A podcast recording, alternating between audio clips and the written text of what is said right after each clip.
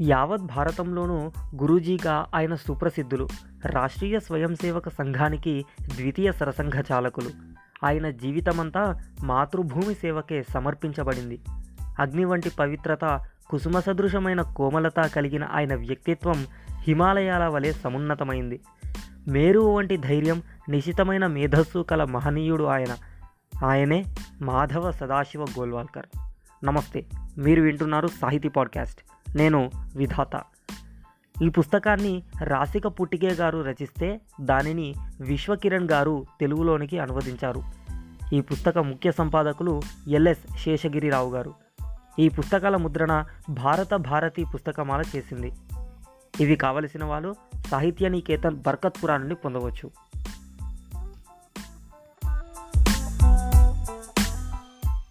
గురూజీ అనే పేరు అందరికీ సుపరిచితం గురూజీ రాష్ట్రీయ స్వయం సేవక సంఘ్ రెండవ సరసంఘ చాలక్ ఆయన పూర్తి పేరు మాధవ సదాశివ గోల్వాల్కర్. ఆయనది ఆకట్టుకునే వ్యక్తిత్వం హూలాతనం ఉట్టిపడే నడక ఛాతి మీదకు జాలువారే పొడవైన గడ్డం నొక్కులు తిరిగి భుజాలను తాకే కేశ సంపద అంతర్గత ప్రతిభ జ్ఞాన సంపదలతో తేజస్సును చెందించే ముఖం ఆయన ఉనికి ప్రేరణాదాయకం. అది తక్షణమే మనస్సులో గౌరవ భావాన్ని నింపుతుంది. ఆయనను చూసిన ప్రతి ఒక్కరూ అనుకోకుండానే చేతులు జోడించి నతమస్తకులవుతుండేవారు. ఆ చిట్టి మహావ్యక్తి గురు. దేశంలో లక్షలాది మంది తరుణుల హృదయాల్లో ఆయన దేశభక్తిని రగులుగొల్పారు. హిందూ జీవన విధానాన్ని తత్వశాస్త్రాన్ని అరటి పండు వలిచినట్లు వారికి వివరించారు. ఒక యథార్థ మిత్రునిగా తన దేశీయుల కష్టసుఖాల్లో ఆయన పాలు పంచుకున్నారు. భారత మాతను అర్చించేందుకు ఆమెకు తగ్గ బిడ్డలుగా యోగ్యమైన ఉపకరణాలుగా వారిని ఆయన మలిచారు. సంఘటన నుండే శక్తి సముద్భవిస్తుందని నిరూపించి చూపారు. తాను సరసంఘచాలకగా ఉన్న ముప్పై రెండు సంవత్సరాల భవ్య కాల పరిధిలో నిర్విరామంగా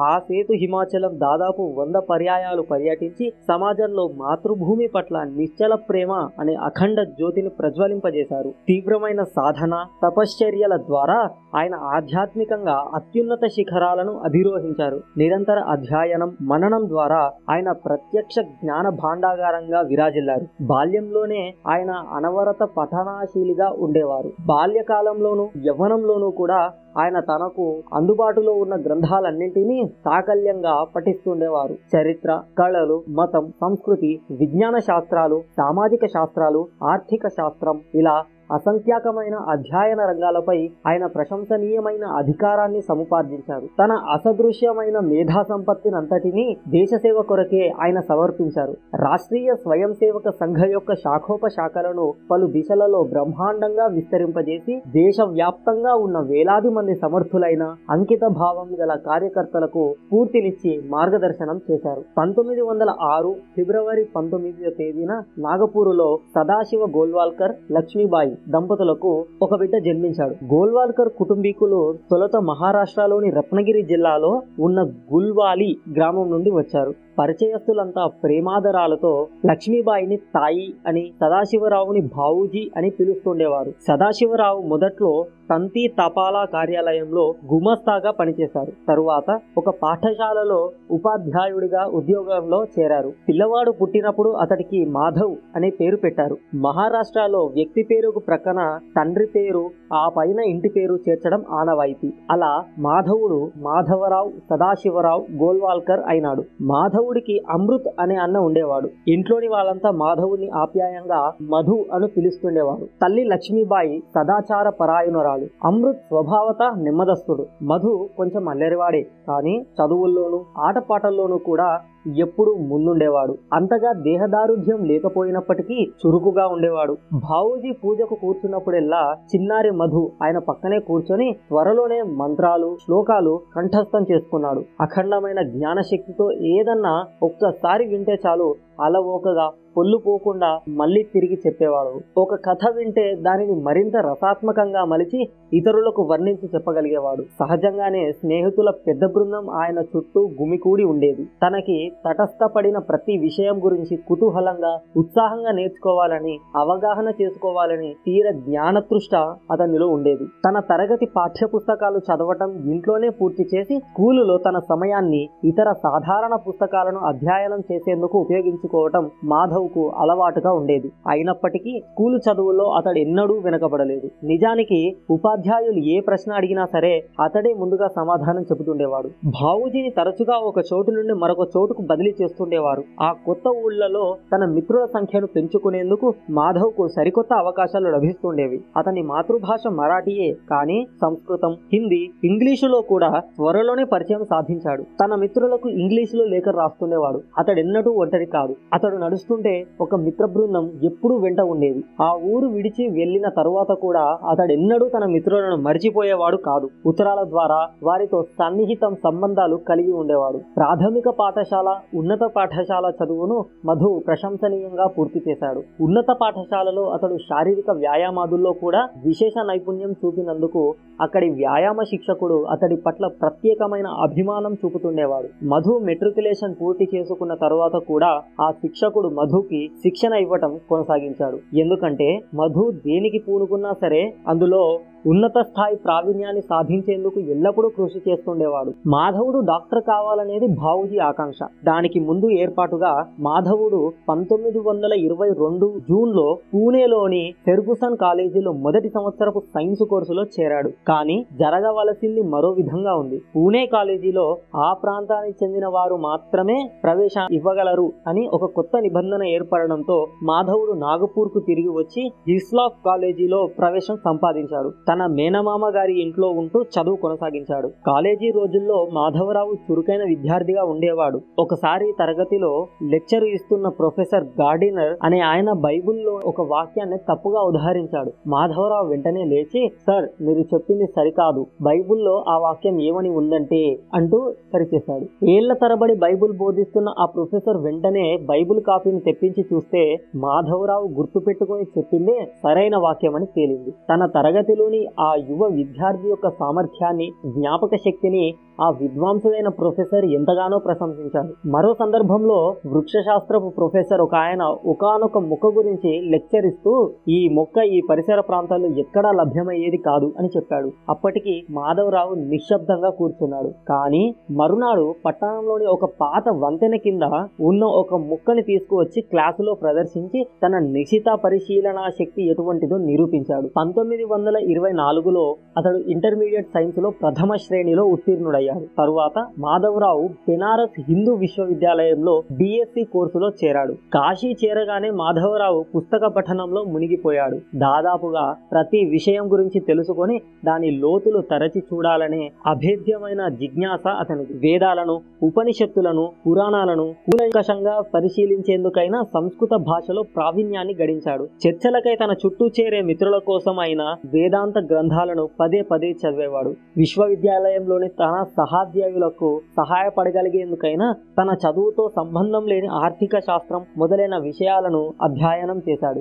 వీటికి తోడు యోగాసనాలు ఈత అభ్యాసం చేశాడు. వేణువు సితార్లను వాయించడం నేర్చుకున్నాడు. ఒకసారి ఆయన ఏకాగ్రతతో చదువుతుండగా ఒక తేలు ఆయనను కుట్టింది. ఆయన చదువుతూనే ఉన్నాడు. ఆశ్చర్యపడిన మిత్రులతో అది నా కాలినే కుట్టింది కానీ నా తలను కుట్టలేదు కదా అంటూ యథాప్రకారం చదవటం సాగించాడు. చదువులో ఆయన ఎంత ఏకాగ్రతతో నిమగ్నుడయ్యేవాడో దీనిని బట్టి మనం తెలుసుకోవచ్చు. జ్వరం వస్తే దాని పని అది చేసుకుంటుంది నేను నా పని చేసుకుంటాను అంటూ చదువు యథాప్రాయంగా కొనసాగించేవాడు. ఆయన గది పుస్తకాలతో నిండి ఉండేది ఎప్పుడూ చదువుతూనే ఉండేవాడు. చదవనప్పుడు మిత్రులతో చర్చలలో మునిగి ఉండేవాడు. ఉదయం పూట ఈత కొట్టి సాయంత్రం వ్యాయామాభ్యాసం చేస్తుండేవాడు. కొద్ది రోజులు సెలవు దొరికి ఇంటికి వెళ్ళినప్పుడల్లా తల్లిదండ్రులు తమ కుమారుని ముఖంలో వెలిగే కాంతిని చూసి అంతరంగంలో ఆనందిస్తుండేవారు. నిజంగానే ఆయన ఒక తేజస్వంతుడైన యువకునిలా వికసించేవాడు. పంతొమ్మిది వందల ఇరవై ఆరులో మాధవరావు బిఎస్సి పూర్తి చేశాడు. కానీ ఆయనకు కాశీ వదిలి రావటానికి బుద్ధి పుట్టలేదు.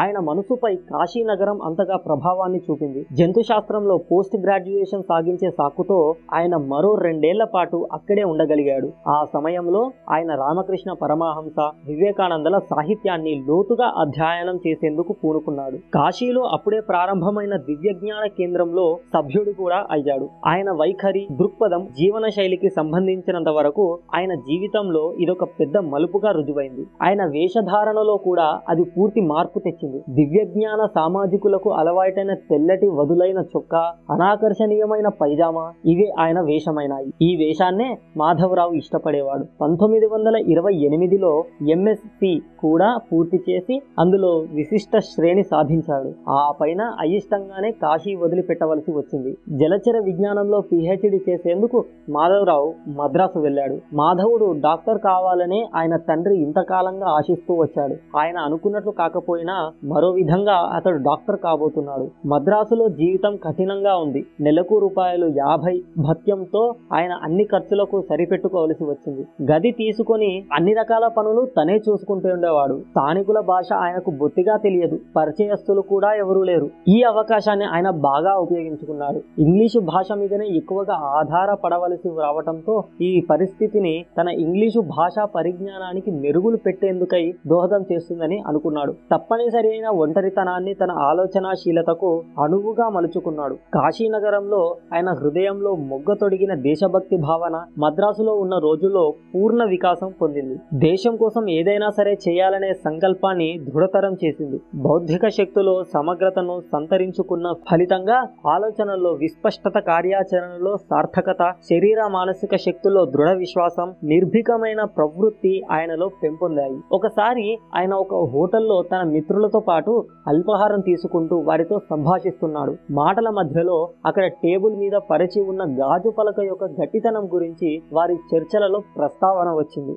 ఇంత సున్నితమైన గాజు పలకను మొరటుగా హ్యాండిల్ చేస్తే ఎలా తట్టుకుంటుంది? అని వారితో ఒకరు అన్నారు. దానిని పగలగొట్టడం ఏమంత తేలిక కాదు అన్నాడు హోటల్ యాజమాని సవాల్ చేసినట్టుగా ఒకే ఒక దెబ్బతో నేను దీన్ని పగలగొట్టగలిగితేనో? అని మాధవరావు ఎదురు ప్రశ్న వేశాడు. అలా చేయగలిగితే ఈ పూట మీరు ఉచితంగానే అల్పాహారం తీసుకోవచ్చు. డబ్బు కట్టనక్కర్లేదు అన్నాడు రోషం పొంగుకు వచ్చిన హోటల్ యాజమాని. అప్పటికి టేబుల్ చుట్టూ ఆసక్తితో ప్రేక్షకులు గుమిగూడారు మాధవరావు వంక అతని మిత్రులు ప్రశ్నార్థకంగా చూస్తున్నారు. అయితే దీన్ని పగలగొట్టేదా? అని అడిగాడు మాధవరావు. కొట్టు చూద్దాం అన్నాడు హోటల్ యాజమాని. మాధవరావు లేచాడు. చేయి పైకి లేపి పిడికిలి బిగించి ఒక్కసారిగా సుత్తితో కొట్టినట్టుగా ఒకే దెబ్బతో మోదటం గాజు పలక ముక్కలు చెక్కలుగా మారటం కన్ను రెప్పపాటులో జరిగిపోయింది. అతని మిత్రులు హోటల్ యాజమాని ప్రేక్షకులు అందరూ విస్మితులైనారు. మరొక సందర్భంలో హైదరాబాద్ నిజాం నవాబు మద్రాసులోని జలాచరాలయానికి సందర్శించే కార్యక్రమం ఏర్పడింది. అక్కడి వారికి ఒక సమస్య వచ్చింది. నిజాం నవాబును టికెట్టు లేకుండానే లోపలకు పంపాలా అని. ఎవరైనా సరే నిబంధనను ఉల్లంఘించడానికి వీలు లేదు అని మాధవరావు పట్టుబడ్డాడు. మాటలతో ఊరుకోకుండా నిజాం నవాబు టికెట్ కొని చూపించిన మీదటనే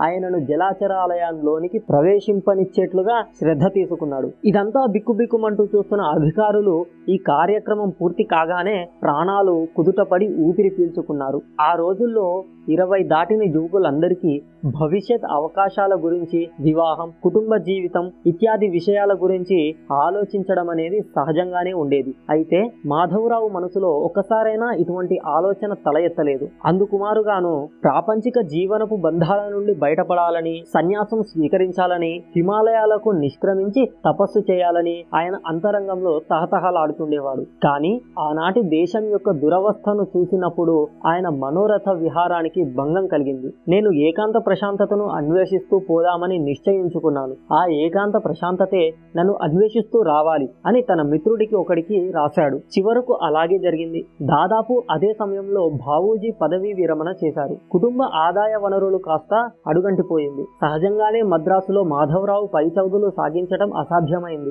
భారమైన హృదయంతో నాగపూర్కు తిరిగి వచ్చాడు. అప్పటి నుంచి నాగపూర్లోని ధంతోలీలో ఉన్న రామకృష్ణ ఆశ్రమంతో సంపర్కంలోకి వచ్చాడు. కాలక్రమంలో ఈ సంపర్కమే మరింత ఆత్మీయమైన అనుబంధంగా మారింది. కాలాతీతమైన వివేకానందుని దివ్యవాణి ఆయనను పిలుస్తున్నట్లు అనిపించింది. పంతొమ్మిది వందల ముప్పై మే నెలలో ఒక లేఖ వచ్చింది. ఇందు మూలంగా శ్రీ ఎంఎస్ గోల్వాల్కర్ను కాశీ హిందూ విద్యాపీఠంలో జంతు శాస్త్రంలో ఆచార్యునిగా నియమించడం అయినది అని తమ ఆకాంక్ష నెరవేరినందుకు తల్లిదండ్రులు ఆనందంతో పొంగిపోయారు. మాధవరావు కాశీకి వెళ్ళాడు. ప్రొఫెసర్ గోల్వాల్కర్ క్రమశిక్షణ విషయంలో ఖచ్చితంగా ఉండేవాడు. నిశితమైన మేధ మేధస్సు స్పష్టమైన ఆలోచనలతో ఆయన ఇతర ప్రొఫెసర్లందరికంటే విభిన్నంగా ఉండేవాడు. ఆయన ప్రస్తుత కార్యకలాపాలు విద్యార్థి దశ నాటి కార్యకలాపాలకు భిన్నంగా ఉన్నాయి. ఆయన దైనందిన కార్యక్రమాల్లో ప్రతి ఒక్కదానికి నిర్దిష్టమైన స్థలం సమయం ఉన్నాయి. స్నానం పూర్తి కాగానే సంధ్యావందనం ఆ పైన యోగాసనాలు ప్రాణాయామాలు ధ్యాన మననాల సమయం రెట్టింపయింది.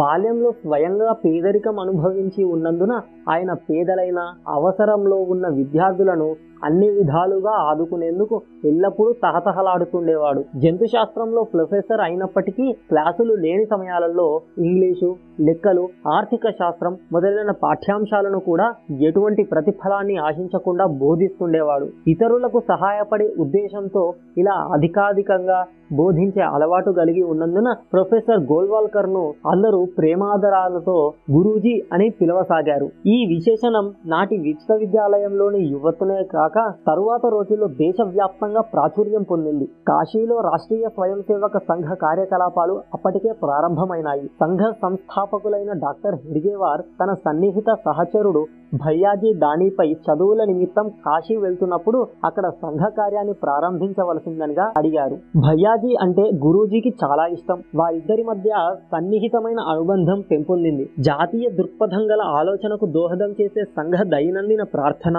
వ్యాయామాలు ఆటలు చర్చలు మొదలైన బౌద్ధిక కార్యక్రమాలు ఇత్యాది సంఘ కార్యక్రమాలను గురూజీ శ్రద్ధగా గమనించాడు. ఈ కార్యక్రమాన్ని మా హృదయానికి కూడా ప్రియమైనవే అని గురూజీ చెప్పి సంఘంతో తాను కలిసిపోయారు. అంతకు ముందే మద్రాసు నుండి వచ్చి నాగపూర్లో ఉండగా గురూజీ సంఘం గురించి ఏ వ్యక్తినైనా సరే తన ప్రేమాతిశయంతో ఆకర్షించే వ్యక్తిత్వం గల డాక్టర్ హెడిగేవార్ గురించి తెలుసుకోవటం జరిగింది. అనతి కాలంలోనే సంఘ కార్యక్రమాలకు పండిత మదనమోహన మాలవ్య వంటి ప్రముఖ వ్యక్తుల ఆశీర్వాదాలను సంపాదించటంలో గురూజీ కృతకృత్యులైనారు. విశ్వవిద్యాలయ ఆవరణలో సంఘ కార్యాలయం కోసం ఒక గదిని సంఘ కార్యక్రమాలు నిర్వహించేందుకు ఒక మైదానాన్ని మాలవ్య ఏర్పాటు చేశారు. దేశ భవిష్యత్తు గురించి గురూజీతో మాలవ్య తరచుగా చర్చిస్తుండేవారు. స్వయం సేవకుల క్రమశిక్షణ క్రమశిక్షణను అంకిత భావాన్ని మాలవ్య ఎంతగానో ప్రశంసిస్తుండేవారు. గురూజీ మూడు సంవత్సరాల ఆచార్య పదవీ కాలం పంతొమ్మిది వందల ముప్పై మూడులో ముగిసింది. ఆయన నాగపూర్కు తిరిగి రావలసి వచ్చింది. మాధవరావు న్యాయశాస్త్రం చదివితే మంచిదని దానివల్ల అతడు బాగా సంపాదించగలుగుతాడని తల్లిదండ్రులు భావించారు. తల్లిదండ్రుల కోరిక ప్రకారమే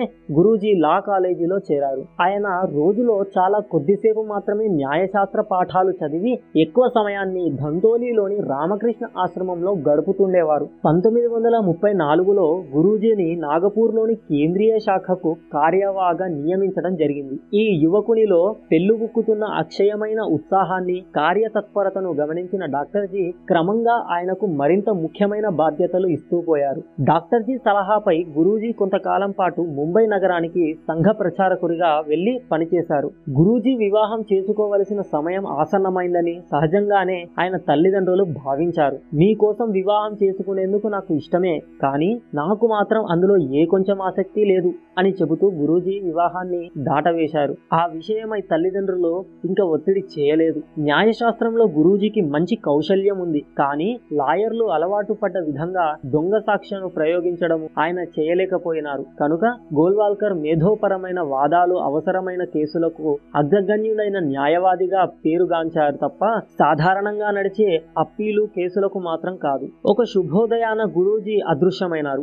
గురూజీ సరాసరి బెంగాల్లో ముర్షిదాబాద్ జిల్లాలో ఉన్న తారగాచికి వెళ్ళారు శ్రీరామకృష్ణుల ప్రత్యక్ష శిష్యులైన స్వామి వివేకానందునికి సోదర శిష్యులైన స్వామి అఖండానంద అప్పట్లో సారాగాచిలోని రామకృష్ణ ఆశ్రమానికి అధినేతగా ఉన్నారు. వృద్ధ సన్యాసి ఆత్మ సాక్షాత్కారం పొందినవాడు అయిన అఖండనందుల వారి నుండి దీక్ష పొందాలని మాధవరావు అభిలాష. తన గురువుకు హృదయపూర్విక సేవలు చేసి మాధవరావు ఆయన నుండి దీక్ష స్వీకరించాడు. అత్యంత సమర్థుడు ఉత్తమ విద్యావంతుడు అయిన తన శిష్యుని పట్ల అఖండానందులకు ఒక విశేషమైన వాత్సల్య భావం పెంపొందింది. ఆధ్యాత్మిక మార్గంలో అతనిని నడిపిస్తూ గోల్వాల్కర్కు సన్యాసం రాసి పెట్టలేదు. అతని కోసం మరో మహాకార్యం ఎదురుచూస్తోంది అన్నారు అఖండానంద. ఆ విధంగా గురు మహారాజ్ తన శిష్యుణ్ణి భారతమాత సేవకై వినియోగించారు. పంతొమ్మిది వందల ముప్పై ఏడులో స్వామి అఖండానంద తమ బౌద్ధిక దేహాన్ని వదిలివేసిన పిదట గురూజీ నాగపూర్కు తిరిగి వచ్చాడు. దేశ శ్రేయస్సు నిమిత్తం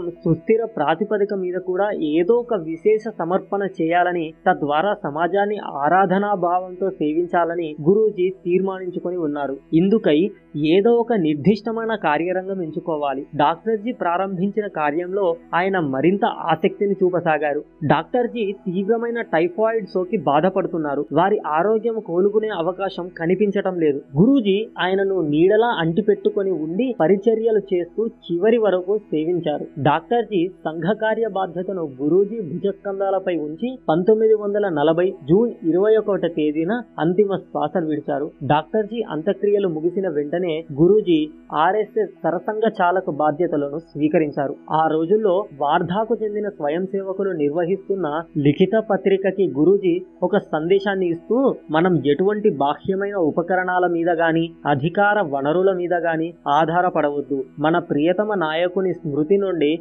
ఆయన యొక్క జ్వాజ్వాల్యమాన దేశభక్తి భావన నుండి పూర్తిని స్వీకరిద్దాం. అచంచలమైన విశ్వాసంతో మనం చేసే కార్యాన్ని నిర్వర్తించి ప్రపంచంలో హిందూ రాష్ట్రానికి గర్వింపదగిన స్థానాన్ని సాధించి పెట్టి మన లక్ష్య సాధన కోసం కఠోరంగా పరిశ్రమిద్దాం అని పేర్కొన్నారు. ఈ లక్ష్యం కొరకే గురూజీ చివరి వరకు అవిశ్రాంతంగా కృషి సాగించారు. నాటి నుండి మొదలైనాయి గురూజీ నిర్విరామ యావర్ భారత పర్యటన. ఈ పర్యటనలో ప్రతి అంశాన్ని ఎంతో జాగరూకతతో ముందే యోజన చేసుకునేవారు. పరివ్రాజకునిగా చేపట్టిన ఈ యాత్రల్లో ఒక్కొక్క రాత్రి ఒక్కొక్క పట్టణంలో లేదా గ్రామంలో గడుపుతూ నిరంతరాయంగా శిబిరాల్లో ప్రదర్శనల్లో సమావేశాల్లో చర్చల్లో శిక్షణా శిబిరాల్లో బయటకుల్లో పాల్గొంటూ వేలాది మంది యువకులకు స్ఫూర్తినిస్తూ సంఘ కార్యం యొక్క ప్రాముఖ్యత గురించి వారికి విశదీకరిస్తూ జాతీయ పునరుజ్జీవ కార్యంలో హృదయపూర్వకంగా పాల్గొనేందుకై వారిలో కార్యదీక్షతో కూడిన సమాధికోత్సాహాన్ని రగులుగొల్పుతుండేవారు అదే సమయంలో శత్రువైఖరితో ఉన్న బ్రిటిష్ పాలకుల బారి నుండి పెరుగుదల దిశలో ఉన్న సంస్థకు గురూజీ పరిరక్షించవలసి వచ్చింది. ఇటువంటి ప్రతి సంక్షోభంలోనూ ఆయన చాకచక్యంగా మెలిగి కాపాడారు. పంతొమ్మిది వందల నలభై రెండులో గురూజీ ఇచ్చిన పిలుపుకు ప్రతిస్పందిస్తూ దేశవ్యాప్తంగా వేలాది మంది యువకులు తమ పూర్తి సమయాన్నిస్తూ సంఘ కార్యం కోసం తమను తాము సమర్పించుకునేందుకు ప్రతినబూనారు. ఆ విధంగా దేశంలోని మారుమూల ప్రాంతాల్లో సైతం సంఘ కార్యకలాపాల వేగం అతిశయించింది. తమ పర్యటనల సందర్భంగా గురూజీ వాతావరణపు ఆటుపోట్లను వరదలను ప్రభంజనాలను చలిపులులను వడగాల్పులను ఏమాత్రం లెక్క చేయకుండా నిర్ణీత సమయాలకు నిబద్ధమై ఉండే విషయంలో అమితమైన శ్రద్ధ తీసుకుంటుండేవారు. తమ నిర్ణీత కార్యక్రమాన్ని అమలు చేయటంలో ఆయన దానికి ఏదీ అడ్డు నిలవలేకపోయింది. ఇంతటి మహాసంస్థకు తాను సరసంగచాలక్ అనే ఆధిక్య భావాన్ని ఎన్నడూ ఏ క్షణమునో ఆయన మనసులో ప్రవేశించలేదు. ఏ వాహనం అందుబాటులో లేకుంటే మారు మాట్లాడకుండా ఆయన ఎంత దూరమైనా నడిచిపోతుండేవాడు. ఒకసారి సరిగ్గా ప్రార్థన సమయంలో కుంభవృష్టి కురవసాగింది. గురూజీ గురించి స్వయం సేవకులు సహజంగానే ఆందోళన చెందారు. వారిలో ఒకరు ధైర్యం చేసి గొడుగు తెరిచి గురూజీ తడవకుండా గొడుగు పట్టబోయారు. ప్రార్థనా భంగిమకు భంగం కలగనివ్వకుండా గురూజీ ఎడమ చేతితోనే గొడుగుని మూసివేసి ఆ కుంభ వర్షంలోనే ప్రార్థనా కార్యక్రమం యథావిధిగా ముగించారు. ఆ పిమ్మట కార్యకర్తలతో మాట్లాడుతూ ప్రతికూలమైన వాతావరణానికి కూడా మనం బెదిరిపోయే వారమైతే ఇక మన లక్ష్యాన్ని ఎలా సాధించగలం? దేశ కార్యం కోసం ఏమీ చేసేందుకైనా వెనుకాడని వారు శారీరకమైన అవసరాల గురించి ఏమాత్రం పట్టించుకోకూడదు. సహజ స్వభావాన్ని జయించకుంటే రాష్ట్రాన్ని ఆరాధించే యోగ్యత మనకు ఎలా వస్తుంది? అన్నారు. సంఘ ప్రాథమికంగా చేస్తున్న కృషి ఏమిటంటే ఒక వ్యక్తిని మొదట సంఘస్థానకు తీసుకురావటం అతడిని సన్నిహితంగా పరిశీలిస్తూ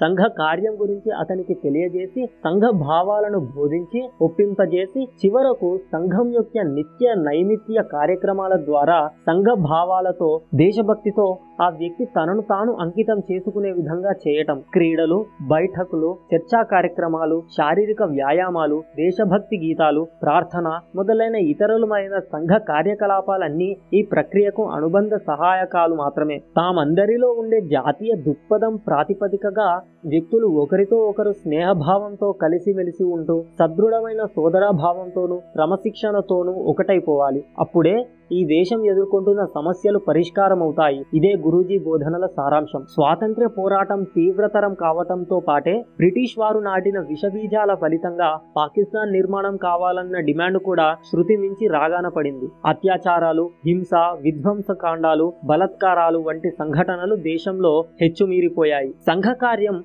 లాహోర్ రావల్పిండి పంజాబ్ సింధు ప్రాంతాల వంటి సుదూర స్థలాలకు విస్తరింపసాగింది. అలాంటి హింసాత్మక సంఘటనకు ఎదురై నష్టపోయిన ప్రజానికానికి తోడు నీడగా ఉండి ఆదుకొనటంలో స్వయం సేవకులు నిమగ్నులై ఉన్నారు. ముస్లింలకు ప్రత్యేకమైన భూఖండం ఇవ్వవలసిందేనన్న తన డిమాండు తిరుగులేనన్నదనే విషయంపై ప్రభుత్వాన్ని ప్రభావితం చేసే ఉద్దేశంతో ముందుగానే నిర్ణయించుకున్న పథకాల ప్రకారంగా ఆనాడు ఈ హింసాత్మక సంఘటనలను ఆకతాయిలు ఖచ్చితంగా అమలు చేస్తుండేవారు. ఈ హింసాకాండను నిరోధించే బృహత్ కార్యాన్ని స్వయం సేవకులు తమ భుజస్కంధాలపై వేసుకున్నారు. తమ ప్రాణాలను త్యజించవలసి వచ్చినా వెనుకాడలేదు. ప్రాణాలకు తెగించి ఆదర్శనీయమైన ధైర్యంతోనూ చాకచక్యంతోనూ నిలిచి వేలాది మంది ప్రజానీకం సురక్షితంగా తరలి వెళ్ళే ఏర్పాటు చేశారు. గాంధీశీకుల కోసం శిబిరాలు నిర్వహించి వైద్య సహాయం అందించి భద్రత కల్పించారు. ఈ బృహత్తర కృషి అంతటికీ సూత్రధారి అయిన గురూజీ ఈ శిబిర స్థలాలన్నింటినీ చూసి వచ్చి ప్రేమామృత వచనాలతో వారిని ఓదార్చి ధైర్యాన్ని ఆత్మవిశ్వాసాన్ని నూరిపోసి మార్గదర్శనం చేయటం మాత్రమే కాక వారి ఆహారానికి ఆశ్రయానికి భద్రతకు చేసిన ఏర్పాట్లన్నింటినీ వ్యక్తిగతంగా పర్యవేక్షించారు. మానవతా దృక్పథానికి ధైర్య సాహసాలకు ఆయన సజీవమైన ఆదర్శంగా నిలిచారు. ఒకసారి జలంధర్ నుంచి లుధియానాకు వెళ్ళవలసి ఉండగా దారిలో భీకరమైన వరదతో ఉప్పొంగుతున్న నదిపైన శిథిలావస్థలో ఉన్న వంతెన మీదుగా ఆయన జంకు గొంకు లేకుండా నడిచి వెళ్ళారు తద్వారా సమాజం పట్ల రాజీ లేని అంకిత భావం ఏ విధంగా ఉండాలో స్వయం సేవకుల ముందు తానే ఒక జాజ్వల్లమైన ఉదాహరణగా నిలిచారు. అయినప్పటికీ అవాంఛనీయమైన దేశ విభజన జరగనే జరిగింది స్వాతంత్ర్యం సాధించిన ఆనంద కోలాహలంతో పాటు దేశ విభజన వేదనలు రోదనలు తోడుగా వచ్చాయి. పంతొమ్మిది వందల నలభై ఎనిమిది జనవరి ముప్పైవ తేదీన ఆ రోజు గురూజీ మద్రాసులో ఉన్నారు. నాటి సాయంత్రం మహాత్మా గాంధీ హత్య చేయబడ్డారన్న హృదయ విదారకమైన వార్త వచ్చింది. నవీన శకానికి చెందిన మాన్యతముడైన మహాపురుషు పాశవికంగా హత్య చేయడం పరమ కిరాతకమైన చర్య. ఇది నాకు తీవ్రమైన దుఃఖోద్వేగాన్ని కలిగించింది అని గురూజీ సంతాపం వెలిబుచ్చారు. సంఘ వ్యతిరేకులు గొడవలు రేపారు. జనవరి ముప్పై ఒకటవ తేదీన నాగపూరులో ఇతర చోట్ల రాళ్ళు విసిరిన సంఘటనలు జరిగాయి. వారు గురూజీ ఇంటిపై దాడి చేసి రాళ్ళు రువ్వారు. ఏ తొనకని గురూజీ పరిపూర్ణమైన సమచిత్తంతో ప్రశాంత వదతో భగవద్గీతను పారాయణ చేస్తూ ఉన్నారు. గాంధీజీని హత్య చేశారని నిరాధారమైన ఆరోపణలతో ప్రభుత్వం వారు గురూజీ అరెస్టు చేశారు. సంఘాన్ని నిషేధించి వేలాది మంది స్వయం సేవకులను కార్యకర్తలను కటకటాల వెనుకకు నెట్టారు. పరుగులెత్తుతున్న సంఘ శక్తి కారణంగాను దేశ వ్యాప్తంగా గురూజీకి లభిస్తున్న ప్రజాదరణ కారణంగాను ఆందోళన పడుతున్న ప్రభుత్వ సంఘాన్ని ఎలాగైనా సరే అణచి తుదముట్టించవలసిందే అని దురుద్దేశంతో సంఘంపై విరుచుకుపడింది. వాస్తవానికి గురూజీ హత్యతో సంఘానికి ఎటువంటి సంబంధము లేనేలేదు ఒక వారంలోగానే ప్రభుత్వం ఆరోపణలను ఉపసంహరించుకోవలసి వచ్చి న్యాయస్థానాలు స్వయం సేవకులను విడుదలచి ప్రభుత్వం చర్యను తూర్పారబడుతూ తీర్పులు ఆగస్టు ఆరవ తేదీన గురూజీపై కొన్ని పరిమితులు విధిస్తూ ప్రభుత్వం ఆయనను విడుదల చేసి దేశపు అగ్రనాయకులతో ఆయన దీర్ఘకాలపు ఉత్తర ప్రత్యుత్తరాలతో ప్రారంభించారు. సంఘంపై చేయబడిన ఆరోపణలు అన్ని నిరాధారమైంది కాబట్టి వాటిని ఉపసంహరించి సంఘంపై నిషేధాన్ని ఎత్తివేయవలసిగా ఆయన ప్రభుత్వాన్ని విజ్ఞప్తి చేశారు. గురూజీపై విధించిన పరిమితులను కూడా తరువాత తొలగించడం జరిగింది. గురూజీ ఢిల్లీ వెళ్ళారు వేలాది మంది పౌరులు ఆయనపై పూల వర్షం కురిపిస్తూ అపూర్వ స్వాగతం ఇచ్చారు. అనంతరం చర్చలు జరిగాయి. సంఘం కాంగ్రెస్లో విలీనం కావాలని ప్రతిపాదిక ఒకటి వచ్చింది. వెనువెంటనే దాని గురూజీ నిర్ద్వందంగా త్రోసిపుచ్చారు. చర్చలు ఉత్తర ప్రత్యుత్తరాలు విఫలమైన ఇక నిషేధాజ్ఞలను ధిక్కరిస్తూ సంఘ శాఖలను పునః ప్రారంభించేందుకు దేశవ్యాప్తమైన ఉద్యమం చేపట్టే సన్నాహాలు రాత్రికి రాత్రే మెరుపు వేగంతో ఊపందుకున్నారు అనుకున్నట్లుగానే గురూజీ మళ్ళీ అరెస్ట్ అయినారు. దేశం అంతటా వాడవాడలా పల్లె పల్లెలో పట్టణాల్లో నగరాల్లో సంఘ శాఖలు మళ్ళీ ప్రారంభం. లక్ష మంది పైగా స్వయం సేవకులు సత్యాగ్రహం చేశారు. వెన్వెంటనే వారందరినీ జైలులో పెట్టారు. వారిని చెప్పరాని బాధలకు చిత్రహింసలకు గురి చేశారు. నిషేధాన్ని తక్షణమే తొలగించాలని డిమాండ్ చేస్తూ ప్రజానీకం నిరసనతో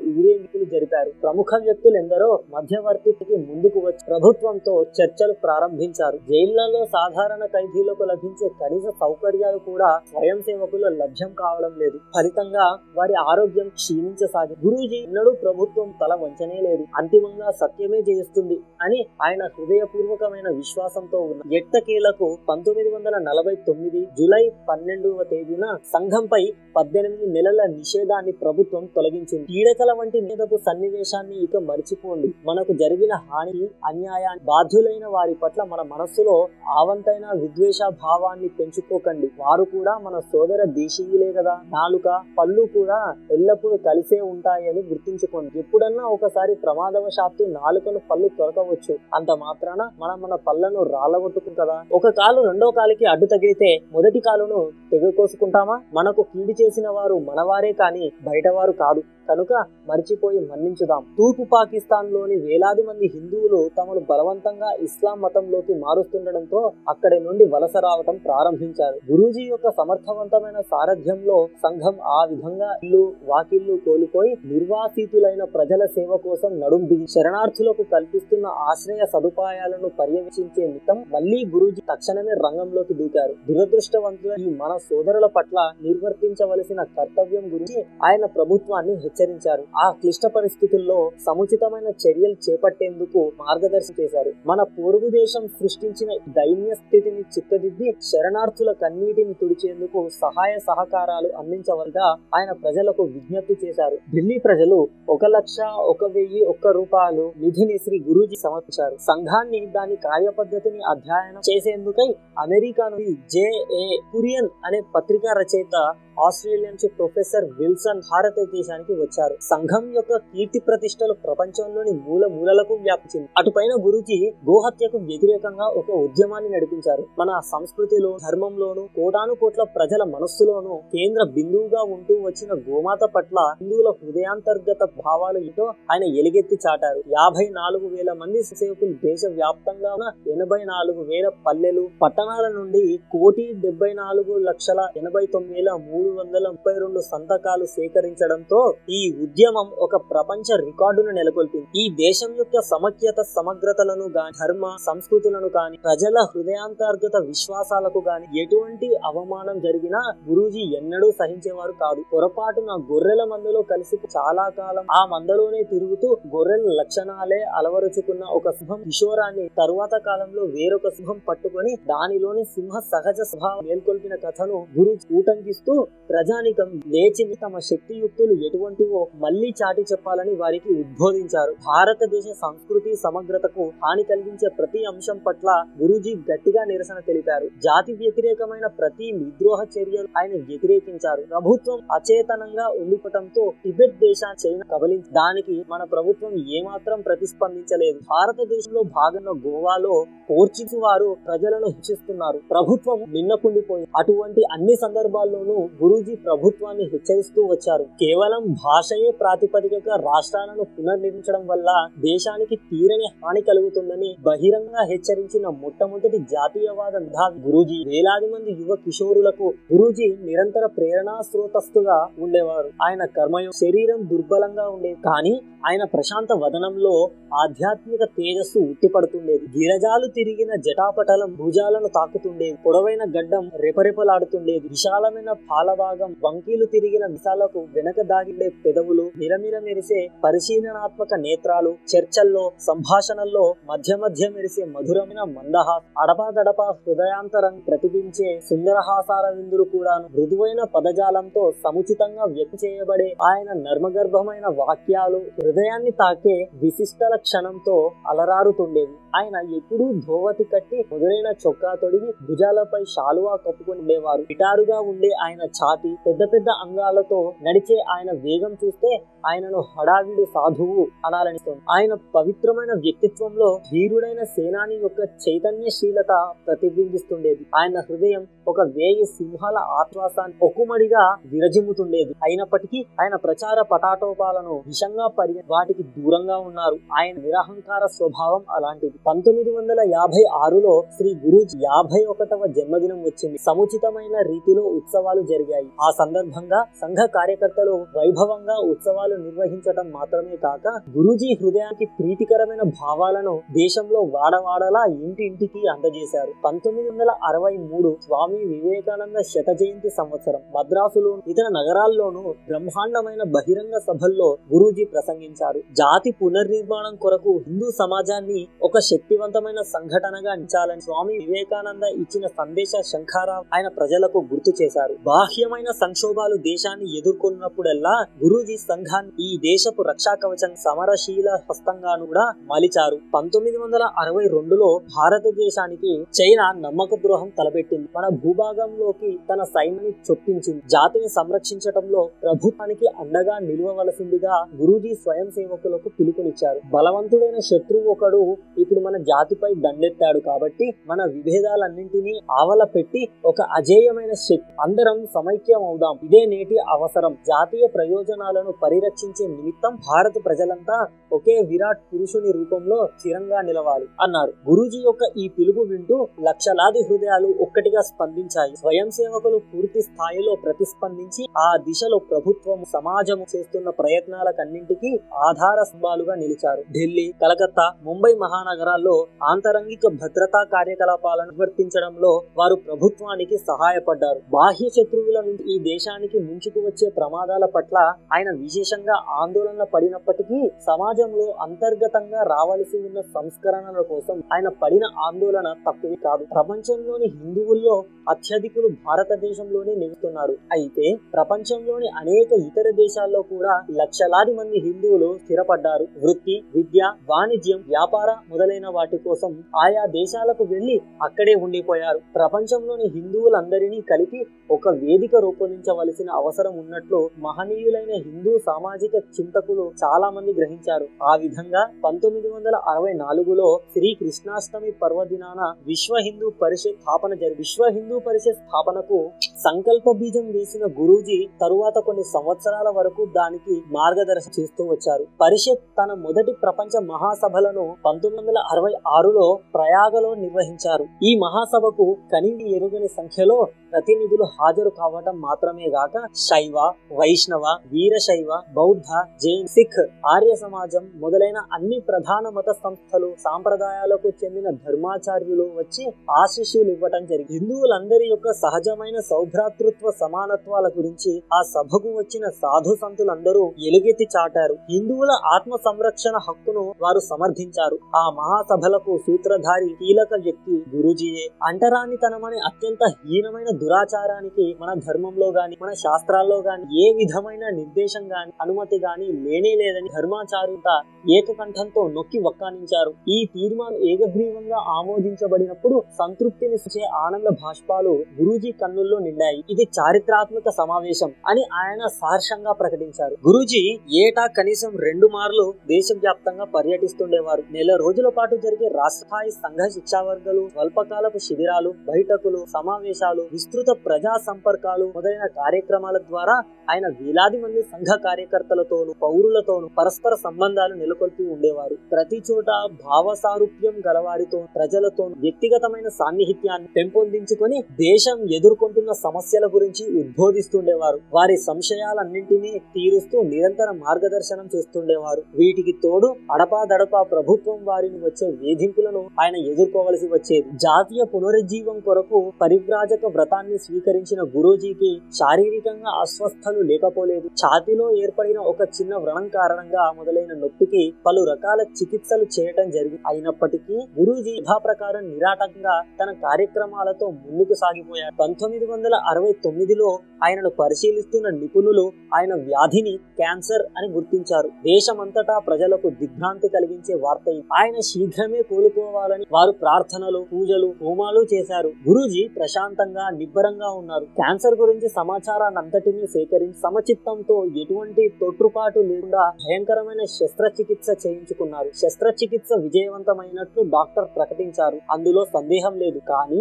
ఆశించిన దానికంటే ముందుగానే తన రోజులు ముగియనాయని ఆయనకు తెలుసు. ముంచుకు వస్తున్న అంతిమ ముహూర్తం గురించి తెలుసున ఆయన తన చేతుల్లో ఉన్న ముఖ్యమైన పనులన్నింటినీ త్వర త్వరగా చేసేందుకు పూనుకున్నారు. పర్యటనల్లో చికిత్స చికిత్స పొందుతూ పర్యటనలు అన్నట్లుగా ఆయన తన శేష జీవితం జీవితాన్ని గడిపారు. చికిత్సలకు మందులకు అంతు లేకుండా తాను పూర్తి చేయదలుచుకున్న ప్రతి ఒక్క పనిని ఆయన పూర్తి చేశారు. చివరగా పంతొమ్మిది వందల డెబ్బై మూడు ఏప్రిల్ మూడవ తేదీన తన అంతిమ ప్రకటనగా మూడు లేఖలు రాసి తన మరణానంతరమే వాటిని తెరిచి చూడవలసిగా సూచనలు ఇచ్చారు. మొదటి లేఖ స్వయంక సోదరులందరికీ ఉద్దేశించింది. రెండవది తన వారసుని మూడవది తన మరణానంతరం కర్మలకు సం ఏప్రిల్ పదవ తేదీన గురూజీ నుండి దొర్లిపడ్డారు. ఆయనకు తీవ్రమైన నొప్పి కలిగి పదకొండవ తేదీన శ్రీరామనవమి కావడంతో ఆ రోజంతా ఉపవాసం చేశారు. తాను అనునిత్యం వ్యక్తిగతంగా పూజిస్తూ వచ్చిన దైవ ప్రతిమలు ఇతర పూజా వస్తువులన్నింటినీ తన పినతండ్రి కుమారుడికి పంపించారు. పంతొమ్మిది వందల డెబ్బై మూడు జూన్ ఐదవ రోజు హిందూ పంచాంగం ప్రకారం జ్యేష్ఠ శుక్ల పంచమి శ్వాస తీసుకోవడం కష్టమైంది. ఆయన చేత స్నానం చేయించారు.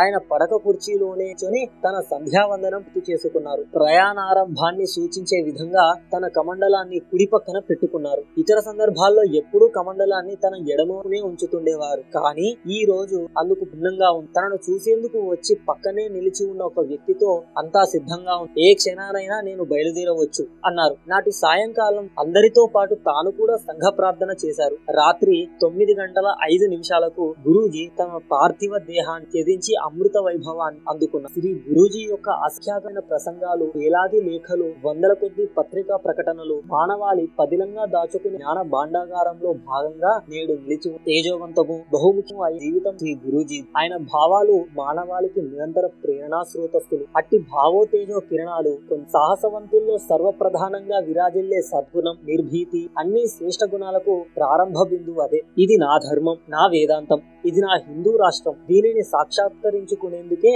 నేను జీవించాలి కృషి చేయాలి. సకల ప్రపంచం అనుసరించదగ్గ విధంగా ఆదర్శప్రాయమైన జీవితాన్ని నేను గడపాలి. ఇలాంటి పరిపూర్ణమైన విశ్వాసమే హిందువులను తిరిగి సంఘటితం చేసేందుకు దృఢమైన పునాదని ఏర్పరుస్తుంది. ఒక ధర్మబద్ధమైన సమున్నతమైన లక్ష్యం కొరకు ఎట్టి త్యాగానికైనా సరే ఒక వ్యక్తి సిద్ధపడినప్పుడు అతని సంకల్పం ఉక్కు వంటి దృఢత్వాన్ని సంతరించుకుని ఉంటుంది ఎవరైనా తన ఆరాధనా విధానాన్ని మార్చుకున్నంత మాత్రాన అతడిని పరాయివాడుగా పిలిచేంత సంకుచిత మనస్కులం కాదు. భగవంతుని ఎవరు ఏ పేరుతో పిలిచినా మాకు అభ్యంతరం లేదు. సంఘంలోని మేము అణు అణువున హిందువులం. కనుకనే అన్ని మత విశ్వాసాలను సమానంగా గౌరవిస్తాం. మతం విషయంలో అసహనం కలిగిన వ్యక్తి ఎవరైనా హిందువు అనించుకోవటానికి అర్హుడే కాడు. ప్రపంచంలో బలహీనంగా ఉండటమే అన్నిటికన్నా హేయమైన పాపం. అది మనస్సు నాశనం చేయటం మాత్రమే కాదు. ఇతరులు మనపై హింసాత్మకంగా దాడులు చేసేందుకు ఉసిగొల్పుతుంది. కొట్లాటలు జరగాలంటే ఉండాలి అనడంలో సందేహం లేదు. అయితే ఆ ఇద్దరు తప్పనిసరిగా కొట్టాడే వారై ఉండనక్కర్లేదు. ఒకడు దెబ్బలు కొడుతూ రెండవ వాడు ఆ దెబ్బలు తింటూ ఉన్నా కూడా అది కొట్లాటే అవుతుంది. మనం ఇతరుల పట్ల శాంతి సౌహార్దాలతో వ్యవహరించినంత మాత్రాన వారు మన పట్ల సక్రమంగా ప్రవర్తిస్తారని హామీ ఏమీ లేదు. చక్రం తిరగాలంటే దాని కేంద్రంలో ఒక అక్షం ఉండాలి. అక్షం మరెక్కడనో ఉంటే ఆ చక్రం తిరగదు. ఒక వృత్తం యొక్క కేంద్రం దానికి వెలుపల ఉండజాలదు. అది అసాధ్యం. అన్య దేశాల పట్ల విధేయతలు పెంచు పెంచుకునే వారందరినీ దేశద్రోహులనే అనగ తప్పదు. తన దేశ సరిహద్దులకు ఆవల ఉండే శక్తుల నుంచి ప్రేరణను గ్రహించడం దేశద్రోహం కాక మరేమిటి? ఒక ఉప్పు కనిక నీటిలో పూర్తిగా కరిగిపోతుంది. ఆ పైన అది తన ప్రత్యేక అస్మాన్ని నిలుపుకోదు. కానీ ఉప్పు యొక్క రుచి మాత్రం ఆ నీటిలోని బిందువులోనూ స్పష్టమవుతూనే ఉంటుంది. అదే విధంగా వ్యక్తి తనను తాను రాష్ట్రంలో విలీనం చేసుకోవాలి. భారత్ మాతా